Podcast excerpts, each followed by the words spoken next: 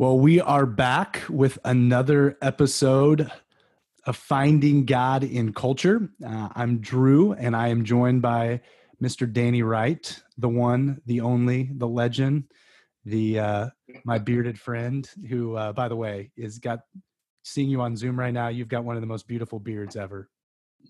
Well, thank you. Uh, the only thing I'll agree with you on on all of those things is that I am bearded. so well, I, I want to just at the top of the show wanted to ask you something for fun. Uh, what are you reading, man? Uh, what is uh, what's sitting next to your bed or on your desk? Uh, what have what have you uh, been reading? Okay, so I'm going to cheat just a little bit because um, I actually have things on my physical desk, but I also have things on my virtual desk. So um, on the physical desk, it would be the exegetical commentary on the New Testament Matthew. It would be the New International commentary on the New Testament Matthew, the Brazos theological commentary of Matthew, the belief commentary of Matthew, the uh, Craig S. Keener's The Gospel of Matthew, a socio-rhetorical commentary, and the New uh, Cambridge biblical commentary on Matthew. Um, now, this is going to sound pretty familiar when we move to the virtual desk because it's Michael Card's Matthew, the Gospel of Identity. Uh, Tom Wright's Matthew for Everyone. And then uh, I'm reading the Enneagram of Spiritual Formation. I'm reading As I Recall by Casey Tygrett. Uh, I'm reading The Sacred Overlap. And I'm also reading The Sacred Year by Michael Yankoski. Well, I'm glad you uh, got full circle because early on I was like my eyes were glazing over over here. So I think Zoom Zoom kind of cut out just for a real quick second. I think it was so bored hearing about all those commentaries that it just it started buffering. Well, let me just tell you something. My eyes are going to be glazed over after a while because I'm doing chapter six through ten morning um, with our program here in, in, in Knoxville. How about well, you? Not- well, that's really good. Well, I mean, I'm interested to hear. Uh, you'll have to tell me later on or late, later episode what you think about the Sacred Overlap. Uh, that's a book on my list. I really want to read. So, um, yeah, I actually sitting. I think next to my. Well, I just got done. There's one sitting right next to my bed uh, called "Wait with Me: Meeting God and Loneliness." It is one of the most beautiful books I have read in the last couple of years, and I uh, think it is. It came out this year. Can't recommend it enough. Um, I'm been reading Adorning the Dark by Andrew Peterson. Mm. Um, we will probably want to talk about that one later on in the podcast because it's all yes. about uh, art and community and beauty. And I'm I'm sure, like you, I am a huge fan of Andrew Peterson, and uh, I'm actually we're, we do not really talk about politics at all, thankfully, on this podcast. We need a break from that in our culture. But I'm reading a really interesting book called The Big Sort it's all about why we uh, have kind of clustered with like-minded Americans geographically, and mm. uh, just kind of helping me. Uh, I've always said I would love to get a degree in urbanism, so it's kind of uh, a little bit of my my attempt. So, yeah, man. Well, that that kind of uh, yeah, thought it would just be fun for people to be hearing off the top of the show what we're listening, uh, what we've been reading, and what's influencing us. And let's go ahead. We'll we'll cue the intro, and then we'll actually get after this thing. Sounds great, man.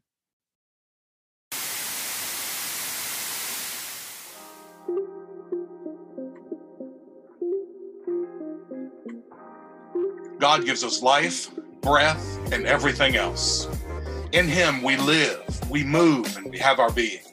He keeps on speaking, He keeps on transmitting, He continues to show up and never stops revealing. We have eyes to see and ears to hear.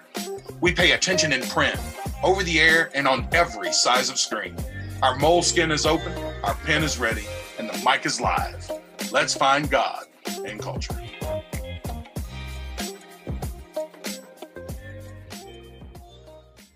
Well, again, welcome into episode three of Finding God in Culture. Our whole goal in this podcast is really just an exploration in our lives as to where God might be moving in and around us in the everyday stuff of life. And uh, if you missed our last episode or are, um, you know, just jumping in for the first time, we kind of follow a little bit of a format in our podcast, all based out of the Apostle Paul's a sermon in Acts 17 to kind of a philosophical crowd in uh, the Areopagus. And he has a couple of different triads where he describes God Uh, but in verse 28, one of those, the second of those, he talks about, for in him we live and move and have our being. So living and moving and having our being are kind of the three segments of our podcast. And so, Danny, I'll let you kick off that first one. Uh, when you think about living, where you have been living, what does life look like lately? Uh, where have you seen God at work? Um, I know a lot has changed since our last recording as to what you're doing exactly. So maybe fill in our audience and, and tell us what's going on. All right, Drew. Um, yeah, my live uh, is definitely different than it used to be. Um, I um, have moved to Knoxville, Tennessee uh, for uh, about a nine week period in which I'm working with this GAP program, and uh, we are training our students in discipleship and community currently at Johnson University. Um, and then on October the 9th, we'll leave to go to Indianapolis, and then on the 12th, we'll actually head out to Montana. So uh, it's going to be really cool watching these kids continue to transform and watching us continue to transform as a group and hit the road uh, and to experience God all over this country. Um, so so that's been very different. Being without my wife has definitely been different. Um, at one point, I went a 26 day stretch without seeing her, and um, I miss her tremendously. Um, but I have a wonderful wife who who believes this is what God's called me to do, and so she's supporting me in it. So that's excellent. Um, and then I, a couple more weeks, I went to see her actually in Lexington, and that's one of those cool experiences over these last few weeks because um, we were going out for dinner to Joe Bologna's, which is an amazing uh, you know, Italian uh, and and um, they, it was just too busy. So we decided to go somewhere else. We wanted to try something new. We love those local joints, and so we ended up going to Bourbon and Toulouse, and um, it was in a little triangle area over in Chevy Chase, and I had I had parked in a place that didn't give me direct access to it from the back. So as I was walking up, I thought it might be the back of Bourbon and Toulouse, but it was actually live music and a bar. And the gentleman looks at me and I said, Can I get in to Bourbon and Toulouse this way? He goes, uh, No, you got to go around. It, better yet, why, why don't I just walk you through the bar? And so he walked me through this live music experience. You know, you're like, okay, I'm sorry. Sorry to interrupt you guys. We go walking down, we step down into this really old bar, and then we go out the front door, you know, after saying hello to a couple of people, and we turn and we put in our order for the Cajun kitchen. And um, and so I was standing and I turned around and I went, oldest bar in Lexington. I just walked through there. I mean, I feel like I feel like I need to go back there and you know at least pay attention to these people. So I go back into the bar and and the lady asked me if she can help me with anything. I said, well, let me see, let me see if there's anything I want. And you know, I'm standing there. Then another gentleman comes up and he just takes over. And he just looks at me and I mean, he involves me in this conversation. He goes deep with me. Where are you from? What are you doing? I, I started answering. He goes, Well, I used to live in Kokomo. I, I used to also work at Yats, which is another great Cajun restaurant in uh, in Indianapolis. And and so we're having a talk. I said, I used to know a guy that worked at Yats. And, you know, we're just having this great conversation. And and it just developed into me talking to him and to the the lady that was tending bar and and to the gentleman who had walked me through who was her boyfriend and it was just this crazy time drew in which they just welcomed me in like they had always known me. And we're talking about life and we're talking about all these kinds of things. We're talking about things that were of common interest to us. And I mean, I was just so excited and I just felt the presence of God in that moment because I was here and it was so alive and it was so rich and so full and so, and so, you know, um, dense with meaning and purpose. And, you know, I ended up finding out that the lady was a, um, was a teacher and we talked about school teaching during COVID and we talked about all these kinds of things. And eventually I was like, I, I just want you to know how much I appreciate the fact that you guys welcomed me into this place. You have no idea who I am, but you welcomed me in and allowed me to belong. And I told her, I said, man, this is this is exactly what the church should be. I let that sit probably for a second, and I was like, and I do believe there are a lot of churches that are like that. Mm-hmm.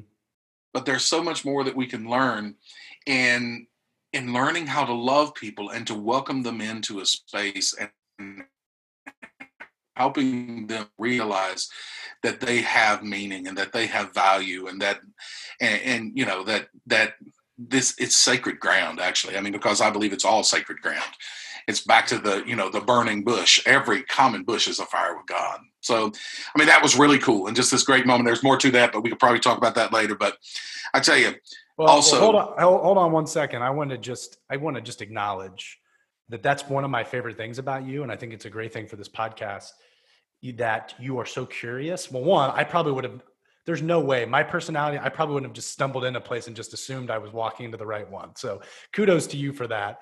Uh, and so uh, just by your courage uh, and just like yeah i'll figure it out uh, you get to stumble into some cool things. But your curious nature to go back i think christians often aren't curious enough. Mm. i think man if there's something we could coach uh, people as they're trying to find god and find holy moments stay curious friends man. Like uh, don't miss those moments. And especially you know you were obviously not some place that you you live. Imagine if we had that same mentality in the places that we already live and work and play. If we kind of i mean think about the doors that could open up and the things god could do. So anyways as you were talking i was like man what a great thing to like we should all be doing those sorts of things. Well and i really appreciate you saying that because i mean it is true. And drew these places that we call home should bring just as much curiosity to us because guess what? There's a different person in that seat, and there's a different person behind that counter, and there's a different person over there. And you might say, well, what if they're not the different people? What if they're the same people? Well, I can promise you they're not the same as the last time you met them. Oh, amen. Yeah, that's awesome. Uh, well, yeah, I think that's awesome. Uh, for me, uh, my living is the opposite, is very much a lot of the same. Um, you know i'm a dad and a husband and that that is a, a, big focus for me. I also haven't talked a lot about this on the podcast but i um, kind of help oversee a decentralized church plant in my uh, in the boston area and we're very like a missional expression of the church where we we start micro churches. And so a lot of my day to day is being a practitioner and a coach and an equiper of allowing people to be the church where god already has them a lot of parallel themes to what this podcast is about. Um, so very cool. But also with that, um, I would say my living a lot recently has been um, with folks on the street. I, we only own one car. Um, we kind of live right in the thick of our neighborhood, so I'm able to walk everywhere and serve folks. So you know, like just a few weeks ago, uh, our micro church uh, packed goodies for homeless folks. We have a number of them, uh, a lot of and a lot of nonprofit and social service agencies in our neighborhood. So uh, we were supporting one of them and packing goodie bags for uh, homeless folks who right now aren't getting fed quite as well, and uh, just some cool things like they're getting the bare bones, some some cool things that they could eat to get through the weekend.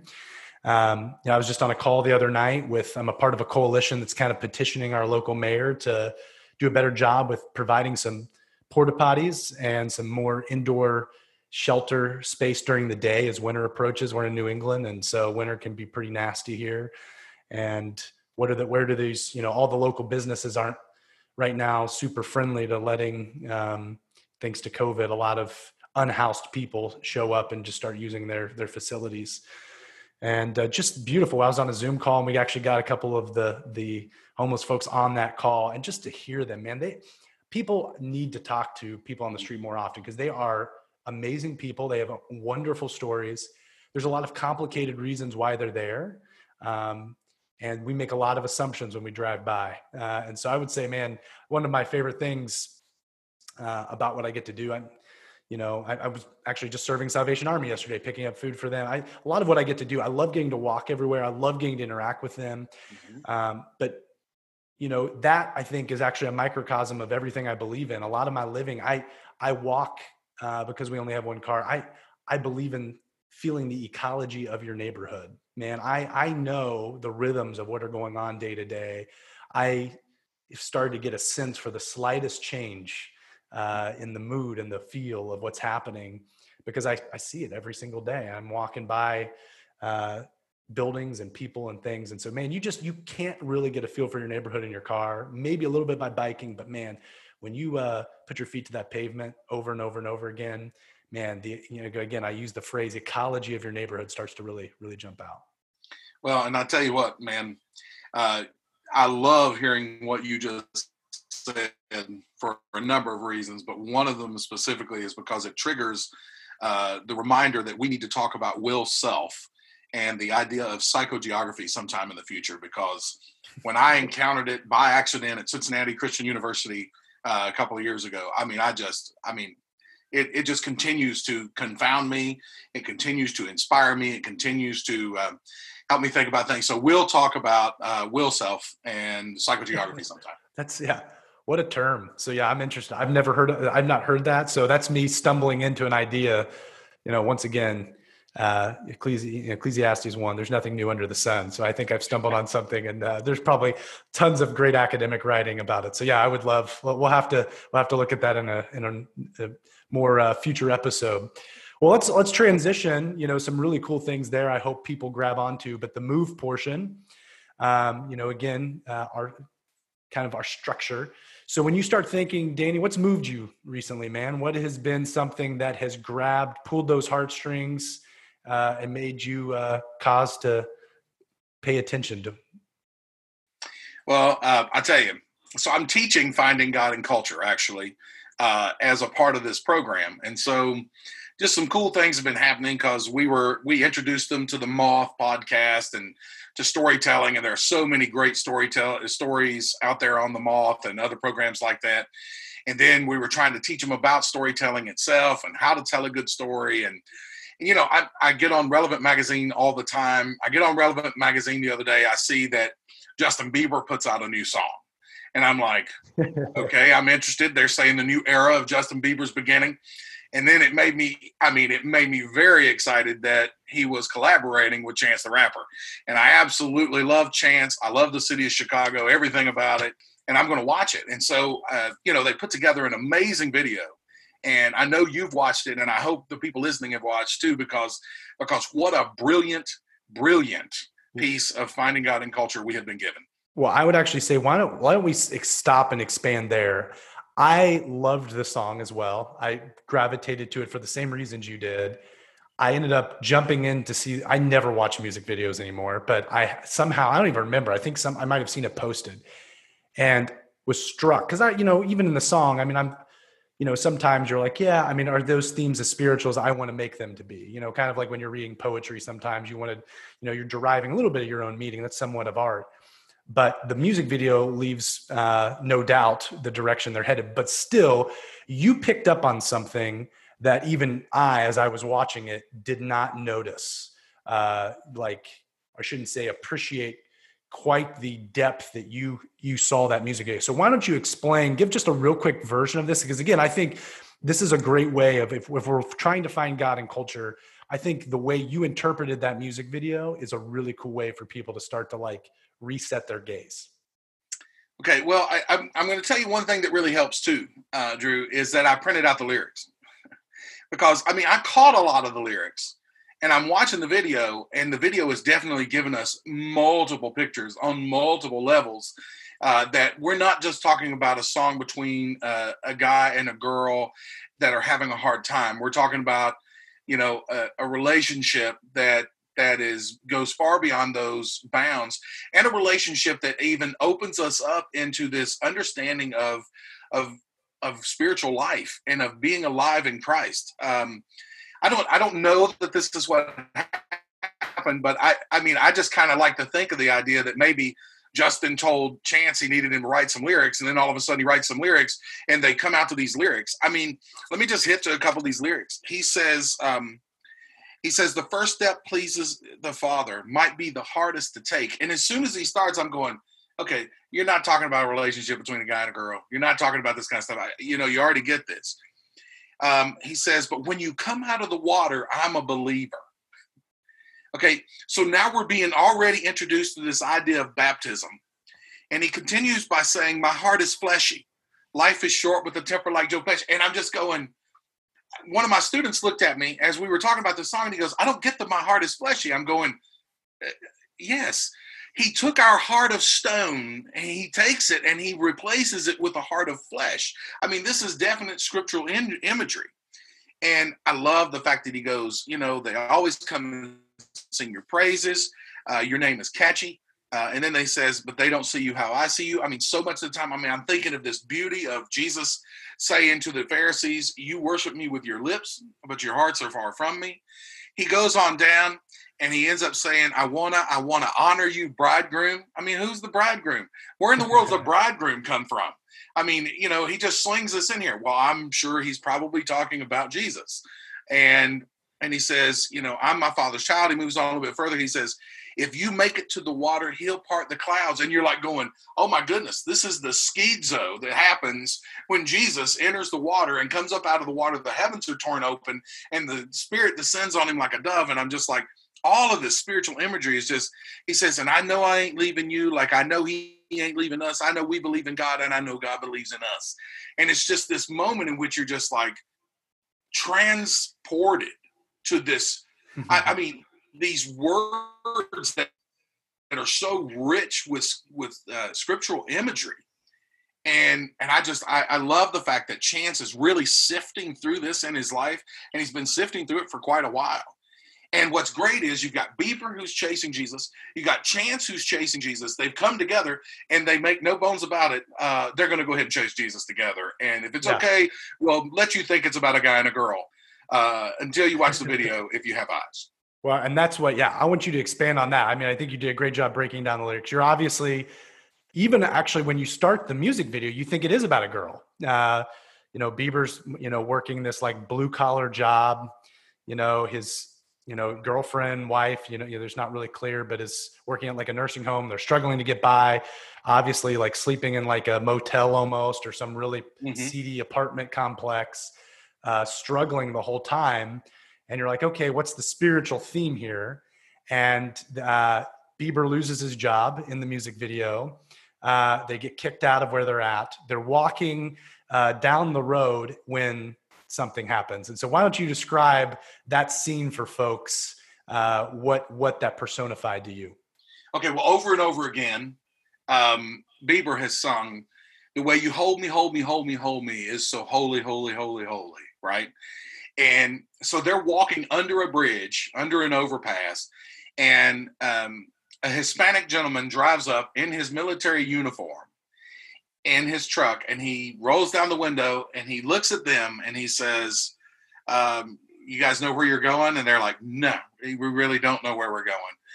And then he says the line, that is the line of invitation to me. I do this thing called invitation to intimacy and finding God in culture. This is the invitation to intimacy because he looks at them and he says, I'm headed in the direction of a warm meal if you'd like to join me. And so they get into the truck with him and they ride to this gentleman's house. At this point, all we know is he's a military guy, he served, you know, we're thinking these kinds of things. But when he walks into his apartment, one of the things Bieber's has said over and over again in this song is, is I'm running to the altar like a track star. And all of a sudden, his children just dart for him at the door.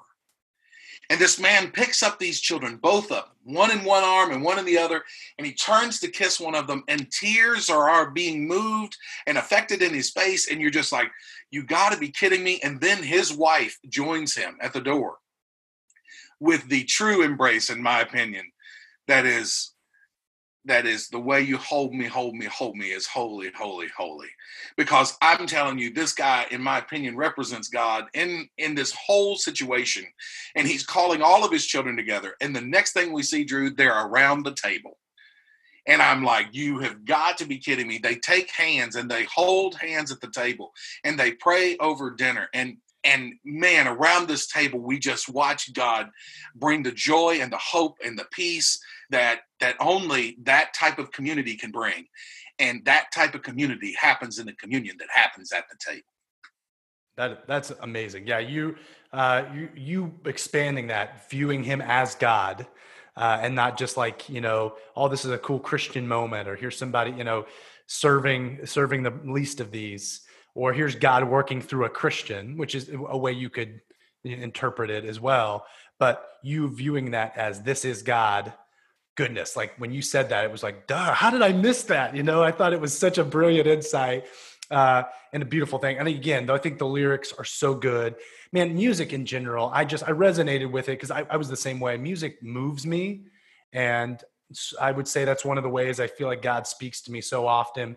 They're obviously a little bit more overtly uh, spiritual than somebody like uh, bieber and chance have been traditionally but i had the same moment i was uh, just stumbling through the new Need to Breathe album, um, listening recently, uh, and their very first song is called Mercy Shore. But there was a line, I was actually just driving, running some errands. And, you know, sometimes, you know, again, unless you print out the lyrics, you know, they don't always catch you. But it was one of those perfect moments. I'm sitting on a stoplight and I hear verse two uh, of this and this perfect metaphor uh, that, that Bear Rinehart's singing out in that, uh, you know, for them, where he basically says this uh, We're a child in the car asleep in the driveway at night. Our mother's going to slowly sneak our body inside. We can rest in the arms of trust. There's no way that we can say we've earned our way into the light. All we have to do is stay. And I just, I heard that and it was like, I get, I mean, what a powerful imagery of God. Uh, obviously, some people would get all, you know, when we when, when they have to think of God possibly being a woman in this metaphor, they'd get upset. But what a beautiful image. Because we I, I literally could imagine myself, my mom or dad picking me up out of a car when I was four or five years old, when I was asleep. We got home late and I'm half asleep, or sometimes I pretend I'm kind of asleep and they would take me you know i didn't have to do anything. They unbuckled me they took me into the house laid me down let me sleep. What an incredible image of god and grace. We don't have to do anything. You know he's the one who t- picks us up like a mother picking a child up asleep at night in the car takes him. All we have to do is just stay. All we have to do is just rest in those arms.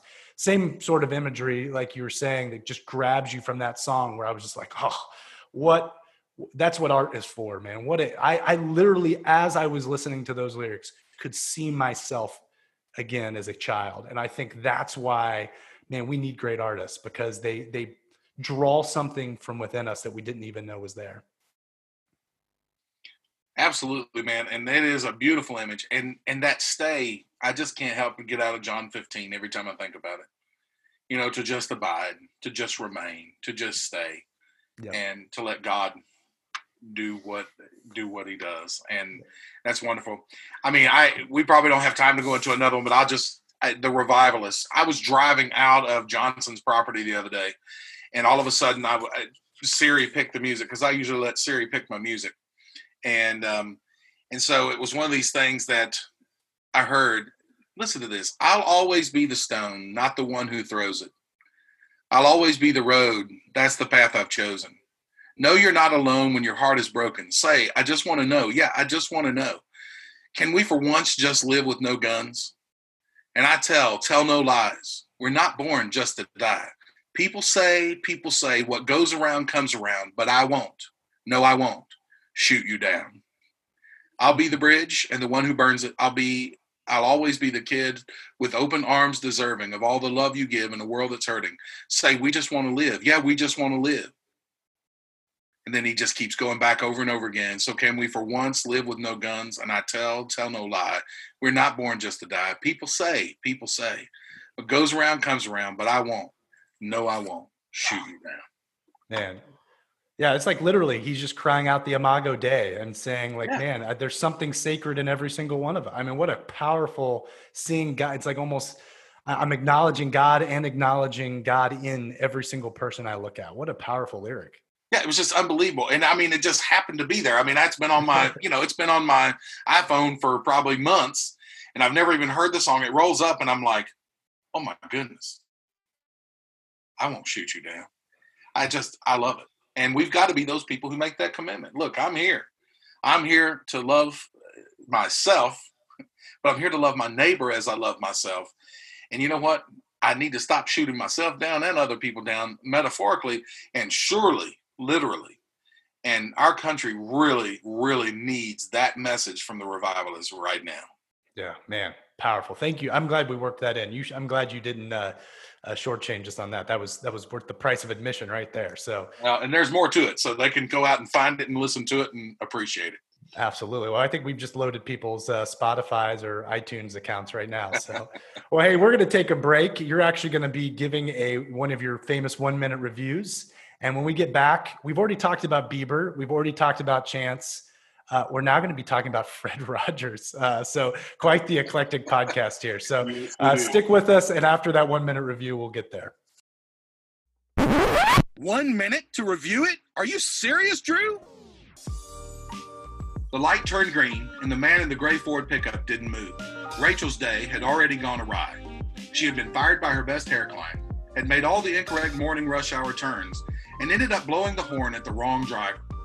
At the next light, that driver vowed to make sure that she would discover what a bad day really looked like. As that atrocious, fateful day unfolded, he relentlessly pursued her, hitting pedestrians, causing all kinds of traffic havoc, and even killing people along the way. At one point, the man gives her the choice of who will be next on this torturous road rage ride through the city as he scrolls through her contacts. She eventually names Deborah, and Tom Cooper, out of the blue, asks her, what, t- what sin did she commit that would make you choose her? An intense chase scene movie with action at almost every turn and enough drama to keep you on the edge of your seat went straight for the spiritual jugular. I did not see that one coming. Neither did the policeman on the interstate. You too might end up unhinged. Well, Danny, thank you for that uh, that review. Uh, we I think established last episode, Danny stars are different than other stars. So unhinged, how many Danny stars? Oh, you know, it's probably still gonna be about four out of five, maybe. But yeah, you're gonna get six point one out of ten on IMDb. So it's, not, it's not IMDb's but IMDb's favorite movie, but I'm telling you, that moment when Tom Cooper asked that question just transformed everything for me and made me really begin to realize, um, you know, how much of a less than person I am because I too have my fits of road rage. I too say things that I wish I wouldn't say. I too, uh, you know, am able to get lost in some of those things. Jesus says, if you think these things, uh, I was pretty convicted. Well, thank you, man. well, uh, I'm going to transition us. We are in this last segment about being. We always try to do something a little bit of a bigger conversation, often a little bit more philosophical, but um, talking about something a little bit more grand.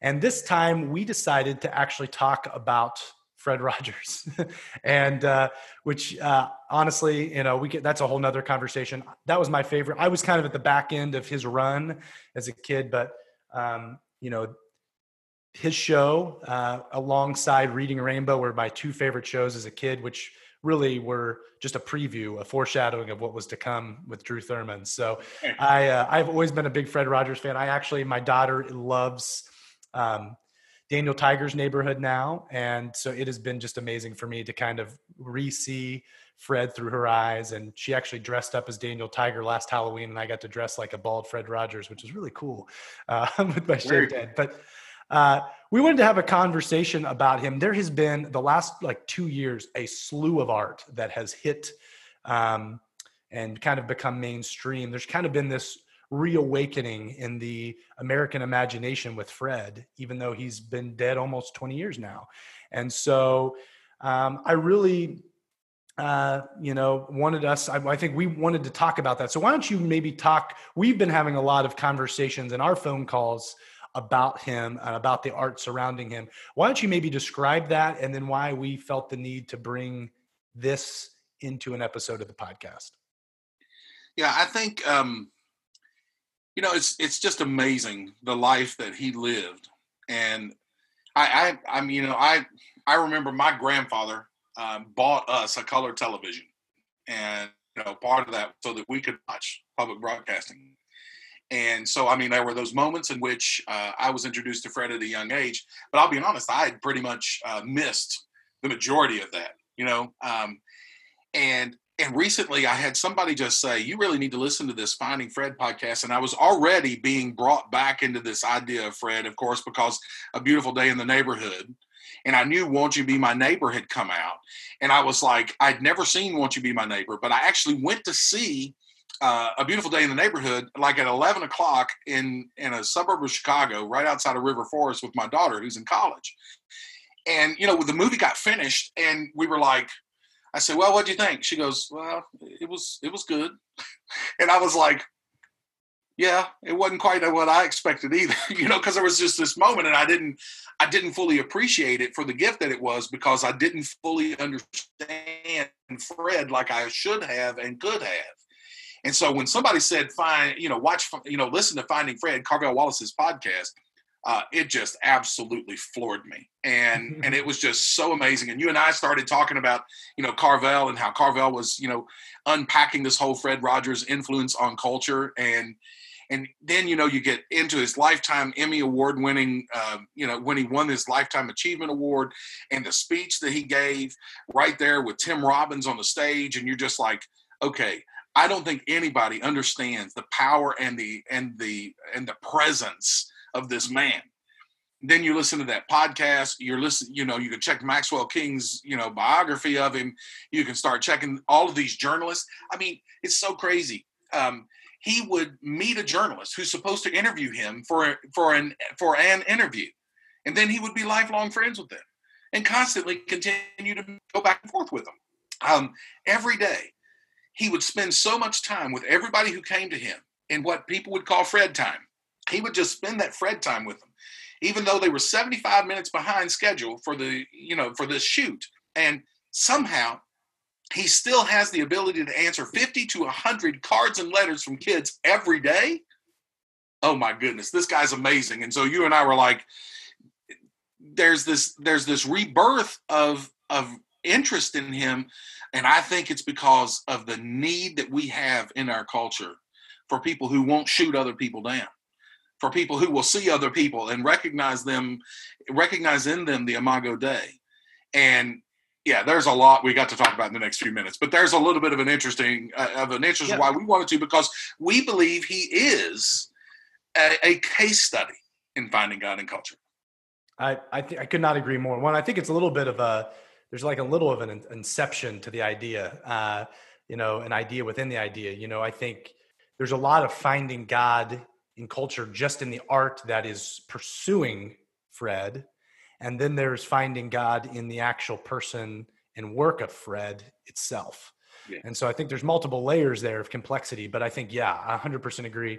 You named all of, I think, the key ones. I mean, there's a lot more we could name, but yeah, obviously, um, A Beautiful Day in the Neighborhood has, has hit, you know, so many people. You know, anytime Tom Hanks is doing anything, I think people gravitate towards it. But, you know, um, won't you be my neighbor?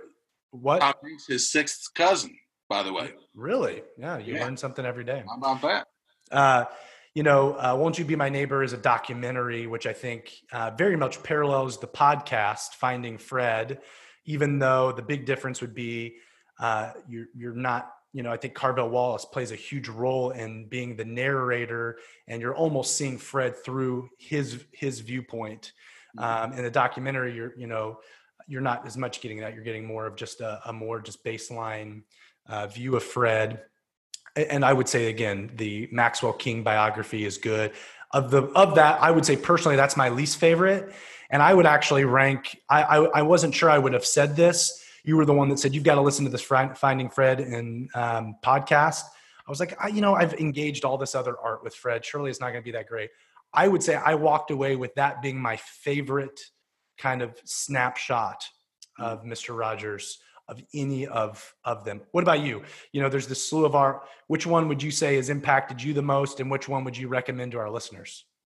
Man, I tell you, uh, I'm gonna probably cheat and say whichever one I've been with the the most recent. that uh, is cheating. Reason, well, and the reason I say that is because I watched a beautiful day in the neighborhood with our students in the program, and it was just the conversation that we had last night was out of this world. Um, and I watched Won't You Be My Neighbor again on Monday night. And there's just things, each one of them has these little snippets that the other one doesn't have. Although most of them, I mean, there's a lot of collective material there. They're like synoptic gospels because they tell a lot of the same stories. You know, but every once in a while, John shows up, and there's all of this other information that they want to show. so I appreciate the Johannine moments of each of them, and and it's just it's just kind of funny that um, you know, and I started re-listening to the podcast this morning. I listened to the first three episodes of the podcast again this morning, and I mean, I'm just blown away every time that I come to this material. You know, uh, I think I mentioned this on one of our podcasts, but my wife and I went to Pittsburgh recently. And so we were in Pittsburgh, and I was like, I'm going to the Heinz History Center. I want to see the set from Mr. Rogers' Neighborhood. I got to see his sweater vestment that he would wear when he preached that his mother made for him. And I, it was just so cool. Um, but what was really cool was being able to go down to Mei Mei's Mandarin Gourmet Chinese restaurant where they actually filmed the one minute scene uh, where he tells Lloyd Vogel, Will you just take a minute to think about those who have loved you into being? And my wife and I sat there. We took the minute. We took every photo angle that I could remember from the movie. I mean, I tried to relive that moment. The guy who waited on us waited on Tom Hanks, and you know, and and, and it was just oh, spectacular. That's yeah, I, am with you. I mean, they all are in their own way great and beautiful. Um, yeah, again, I would say the podcast resonated with me the most.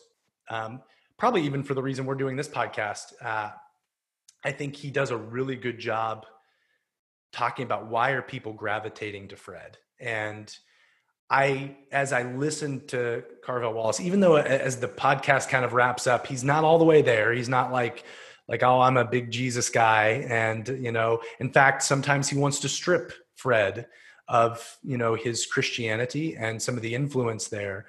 But as I listen to Carvel Wallace exploring the themes, I, I hear and I sense someone who is so hungry to connect to something transcendent and to uh, get to the source of what Fred was really about. Well, uh, you know, and Carvel did such a great job of pulling in other people mm-hmm. with very, very, you know, very different ideas and somewhat disparate ideas at, at moments, and allowing us to see through their eyes and to hear through their through their absolutely. Well. Yeah, it, it, was a beautiful thing. It was a beautiful. Yeah. Thing.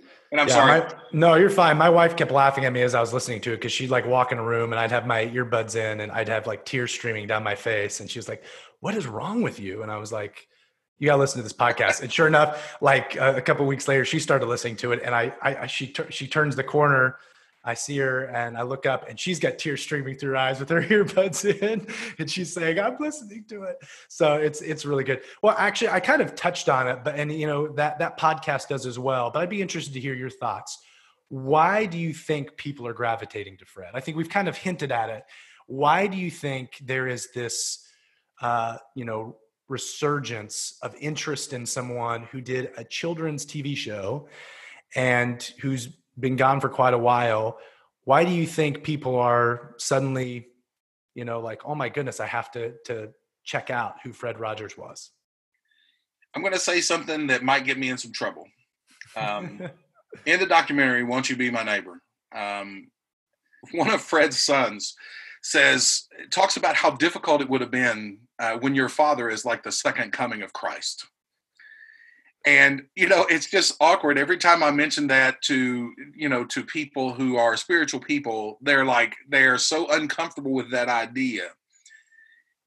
But i'll be honest with you i think that's probably why there's such a resurgence in this in this um you know this man in this interest resurgence and interest of this man's life because he lived jesus. He lived the gospel and and he you know i was talking to somebody earlier today who's a professor of uh, new testament here at johnson university and they said the man is she she said he is such a minister of the gospel. And i was like yeah gospel is the way you describe him. He is he is bringing good news to people. Good news about this grace. Good news of empathy. I mean fred believed that uh, the space between the studio, the camera, and the floor, you know, and the television set and the child, he believed all of that was sacred ground. And um, I mean, he was ordained by the Presbyterian Church in order to use media as as a pulpit to make a difference in this world. And I'm telling you, I, I think I think it's attractive to us because Jesus and the way he lived and the way he loved and the way he shared and cared and gave was attractive. And i'm telling you um, in this world that is so broken so divided so full of hate so full of doubt and question here was a man who just loved.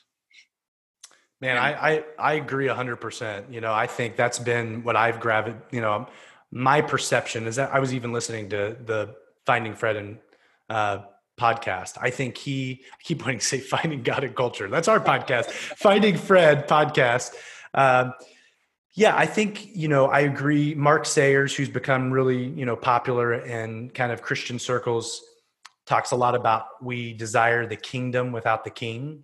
Mm. And uh, I, I do think that is a great sense of our culture. I think often when Christians talk about culture, we actually act like we have it's all this evil people who don't actually desire or hunger for God. I love that imagery that we we long for, even if we don't want the king, even if we're not sure about this this Jesus guy, and if we really want to give our lives and make him Lord, there's a hunger for us for the kingdom, and um, I think that's that's I think that's what's drawing in. I really I love um, it's a big long po- uh, uh book, and I, I, don't know if I've referenced this in, in previous episodes, but Tom Holland has a book called Dominion. He is a kind of an ancient historian loved Greco-Roman culture. He's been a well, you know, been very clear that he's an atheist um, most of his life. But one of the things, the whole the whole thesis of the book is that he, as much as he loved studying Greco-Roman history, he could not stand their morals and ethics. He said these are just detestable people, and he began to explore like why do I actually think that way, and began to say uh, I'm actually a Christian in my morals and ethics, even though I wouldn't say I'm a Christian. Uh, and so, really, the book is uh, all about the fact that how Christianity has shaped the the Western imagination, and how we really can't escape Christianity or, or really the, this desire for the kingdom. He's not saying that totally. That's a little bit my interpretation. Been uh, funny. He's actually come back to uh, church, and he's actually attending church again in England, where he lives, and uh, so it's just kind of interesting. He's he's kind of finding his way back to God. But I think that premise is true when it comes to Fred, kind of coming full circle there. Is I think we have this deep desire even if we're not sure about church, even if we're not sure about faith, even if we're not sure about actually this conversion moment of giving my life over to God, what Jesus stood for and what the kingdom is. When we read the Sermon on the Mount, man, I live in a city in Boston that's incredibly secular. People still hunger that so so much. And when they see fred they see it embodied. And so they they gravitate even if they don't even know why they're gravitating towards it. And i think right now in the season where there's so much hate there's so much division so much tribalism that's broken out. Here's this man who embodied empathy who embodied presence who embodied love who embodied the kingdom. And so people i think are like saying i it, like if ever there was a time for us this guy who was teaching us as kids these themes how do we actually like live into them now as adults? And i think again that's what carvel wallace is exploring a lot but all of it really is this magnetic pull to the kingdom. And uh, so again that would be my interpretation. I don't know what your thoughts are but that's kind of what i think uh, subconsciously has probably even happened to a lot of people. And uh, god is speaking uh, even now through the through the life of a dead man because of his art and because of what he stood for when he was living.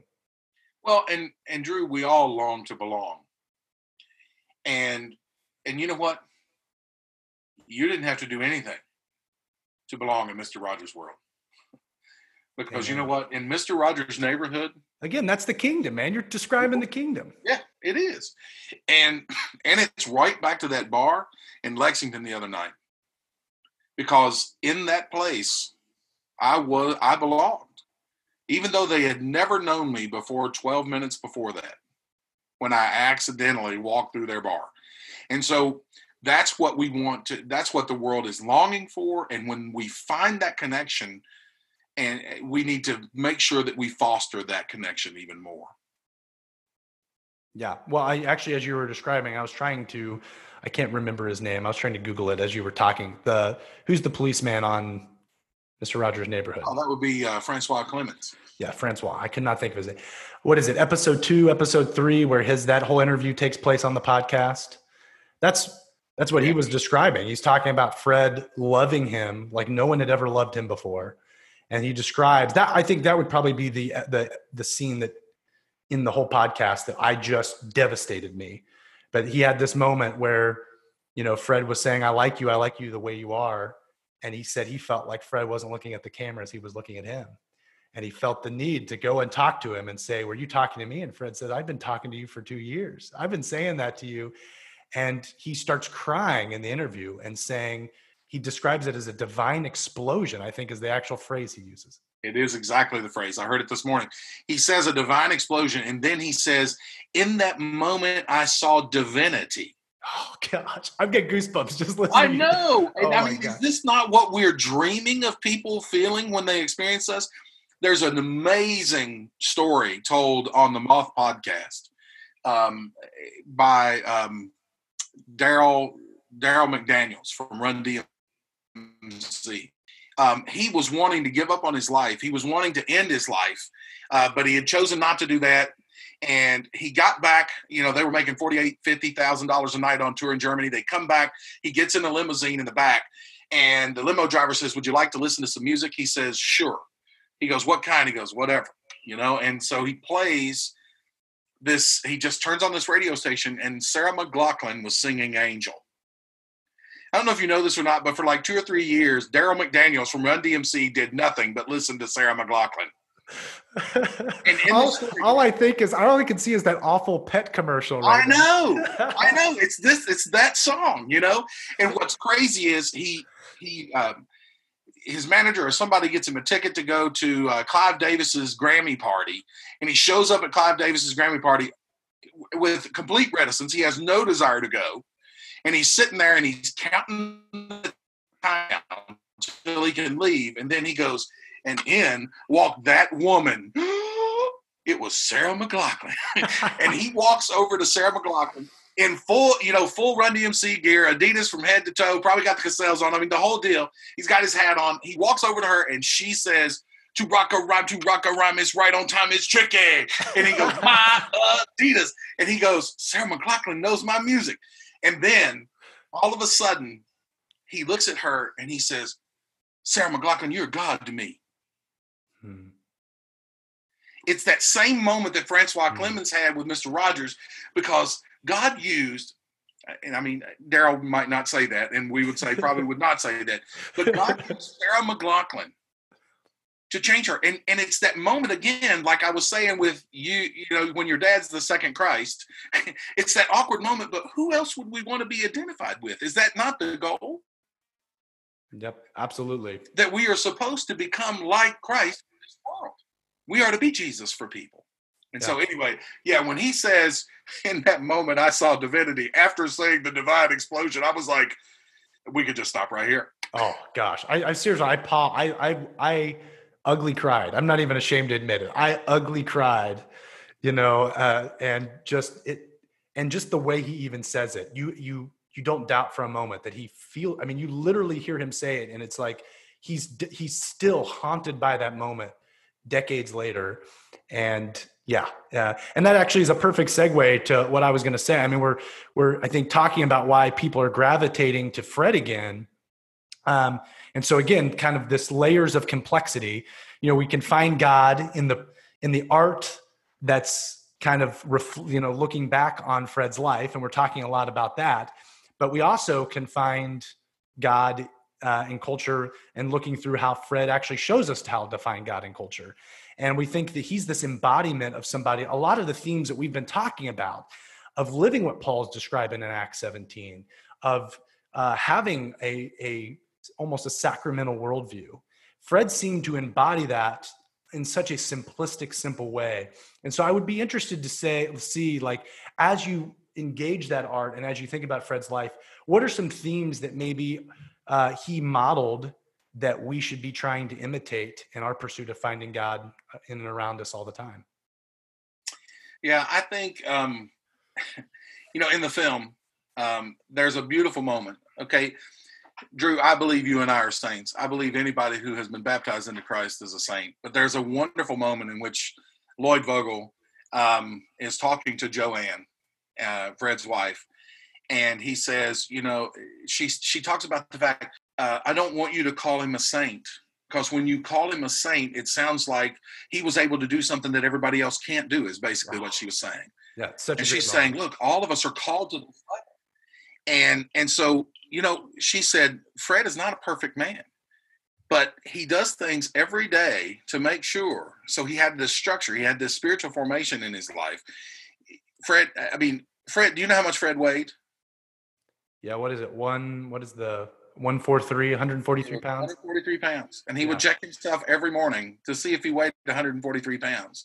One one letter I, four letters L O V E, three letters Y O U. Yeah. And it's funny that, I mean, I think that was part of his spiritual formation, being able to understand that. But anyway, he read the scriptures every day. He prayed every day. I mean, one of the most powerful moments for many people in the film, A Beautiful Day in the Neighborhood, is when he prays for the entire, world, you know, he prays for the Vogel family name. You know, um, the name is the sweetest sound that our ears can ever hear and we need to know people's names. Without names uh, there's this wonderful uh, video called uh, live godspeed. Without names there is no relationship and i believe it's eugene peterson that says that. You know eugene peterson says that all of his life people would say to him how's your soul? and never use his name. Mm. and yet you know so fred remembered names. Like when he calls lloyd and they're all still sleeping in the morning and Karen answers the phone and and uh, Karen, this is Fred Rogers. Mr. Rogers knows my, my name. you know, and and then there's that moment where she says, "You're not the only person that talks to Mr. Rogers." Why? Because I guarantee you, he called Karen just like he would call Lloyd, because that's who Fred was. So um, I, I, think I, one of the biggest things I think about Jesus is that Jesus was a noticer. Okay, uh, Matthew nine says he saw saw the crowds as harassed and helpless, like sheep without a shepherd, and he had compassion on them. Uh, Fred was very much that kind of guy. Um, so he would see people, and he would and he would notice them, and um, I just over and over again, he's noticing people. He sees people for who they are. He's never in a hurry. He understands the power of presence he he understands Yo-Yo Ma.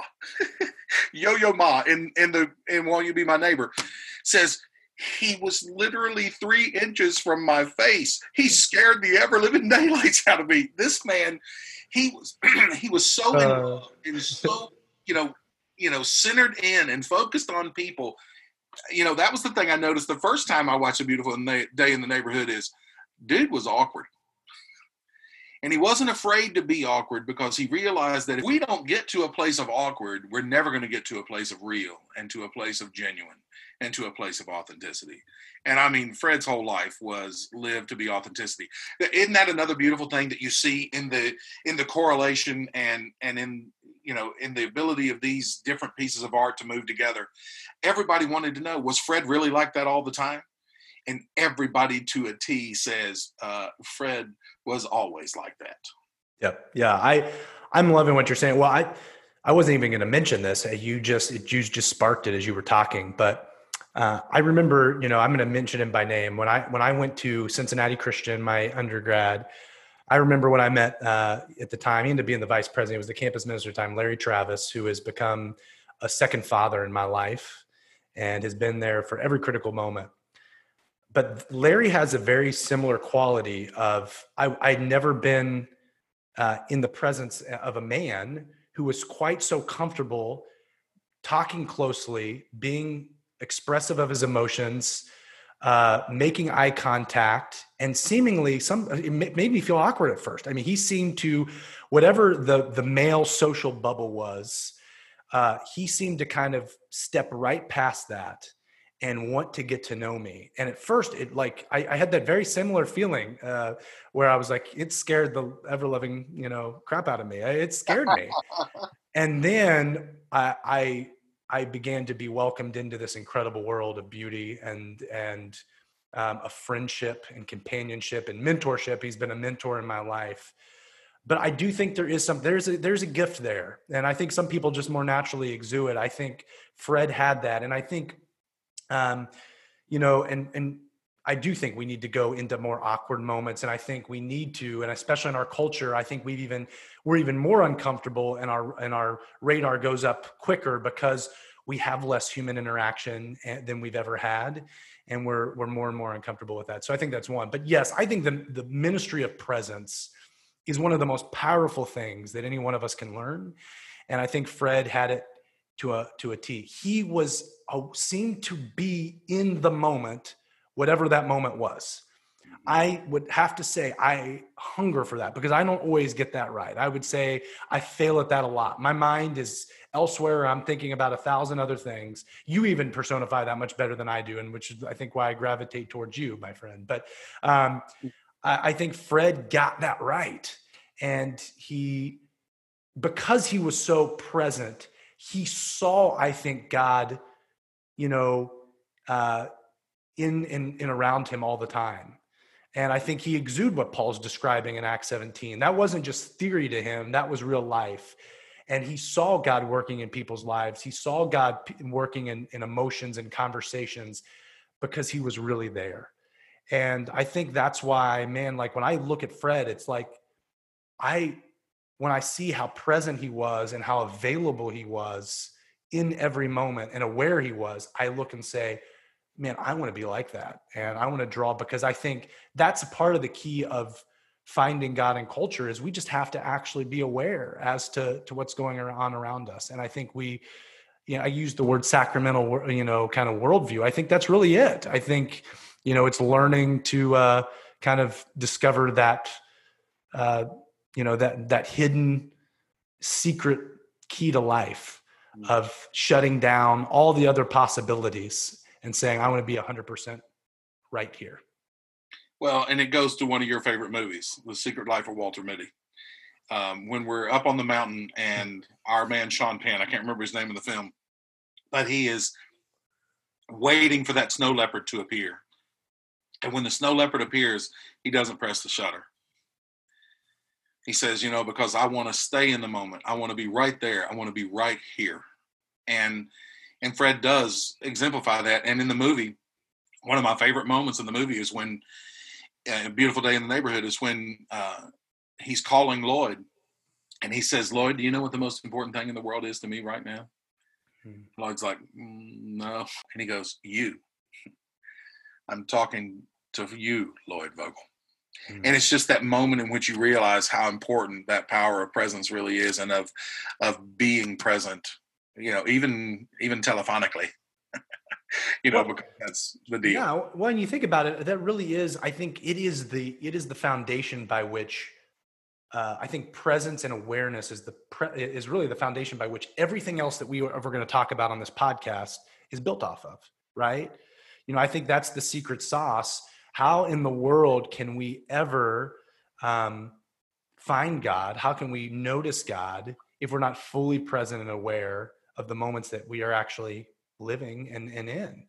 And I think even, you know, yeah. the conversations Fred seemed to have, and I think Tom Hanks seems to embody even in a beautiful day in the neighborhood, is this sense of like reading between the lines and sensing what isn't even being spoken because he's so there and and again he's able to ask the great follow-up question he's able to notice an emotion change because he's fully there. And then obviously all the other things follow empathy, action, you know, every, you know, all the other things that he needs to do. But it starts with being fully present and aware. And I think if we could get that, if Christians could just get that one thing right, um, you know, when I'm home, I'm really home. When I'm in my neighborhood, I'm really in my neighborhood. When I'm talking to somebody, my eyes aren't shifting. I'm not looking down at my phone.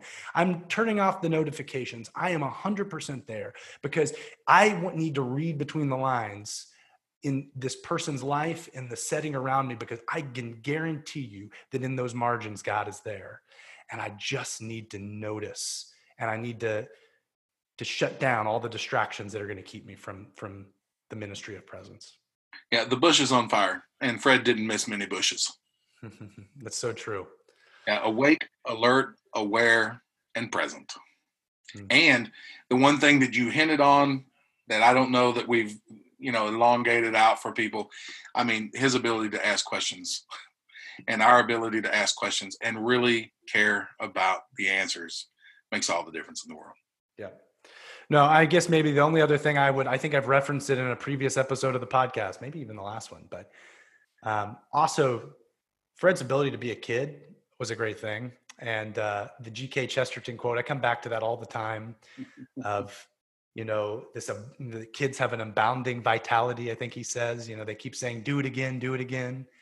Uh, and he actually uh, in the quote says maybe we've uh, as older uh, people have grown old and become less spiritual because of it, and God is actually younger than we are. Um, and he gives some really great metaphors in that quote. I think Fred also never stopped. I think because he was always looking through the eyes of a child, that he personified childlike, you know, not childish, but childlike faith, where he saw wonder and mystery and, uh, you know, just beauty around him the same way a child does, because he was looking through their gaze constantly. And I don't think he grew old. He, he aged, but I don't think he grew old. And I think he constantly was enchanted by the world. And man, we live in such a disillusioned age. I think that's also what kind of strikes us is there is a, almost a hint of of wonder and mystery and uh, mad, you know, something magical about him that I think we need to rediscover uh, because I think there's faith. Faith is going to be wrapped up in in rediscovering that. I think so too. And, you know, he believed that parenthood was our opportunity to revisit our childhood to begin with. And, and, you know, I think that's a really cool thing. And, and of course, one of the last things he ever did for us in public was, um, was the um, PSA uh, after 9 11 and I think it'd be appropriate to go to this and and to just say he looked at people and said, you know, his mother had taught him when something bad happens to look for the helpers because there's always people who are helping. And in his moment of frustration, in his moment of question, in his moment of doubt, he was able to sit at that piano and to look out into the world and to remind them of what truly mattered and to tell them that we are to be tikkun olam. We are to be repairers of creation.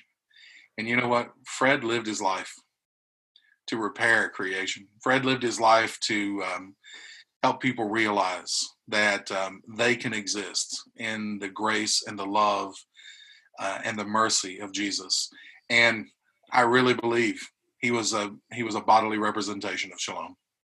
I agree. Well, I think that moment is often. I think that was one last thing to hit on. Yeah, I think that's often missed when he was saying that. He had said that before, but when he said that after 9 11, he was basically telling the children, look for the helpers.